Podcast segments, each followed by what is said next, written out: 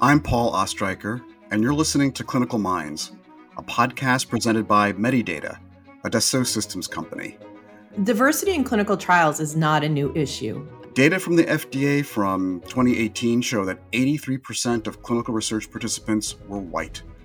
That's an overrepresentation, while Black and Latino participants were underrepresented at 5% and less than 1%, respectively. We've been defining, redefining, and discussing this issue for years now. COVID 19 just brought it to the center of the attention in a way that we've never seen before. What if we couldn't be sure that everyone would benefit from treatments because those who participated didn't represent the intended population?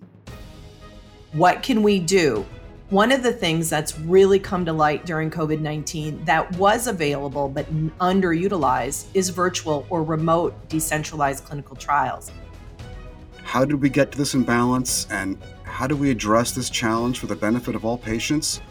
I believe that pharma, the industry, the regulators, solution providers such as ourselves here at Medidata are all striving to drive a meaningful change to our current situation.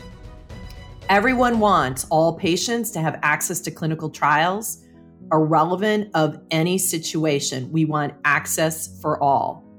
And stay tuned for season two, where we look forward to taking a deeper dive into diversity in clinical trials.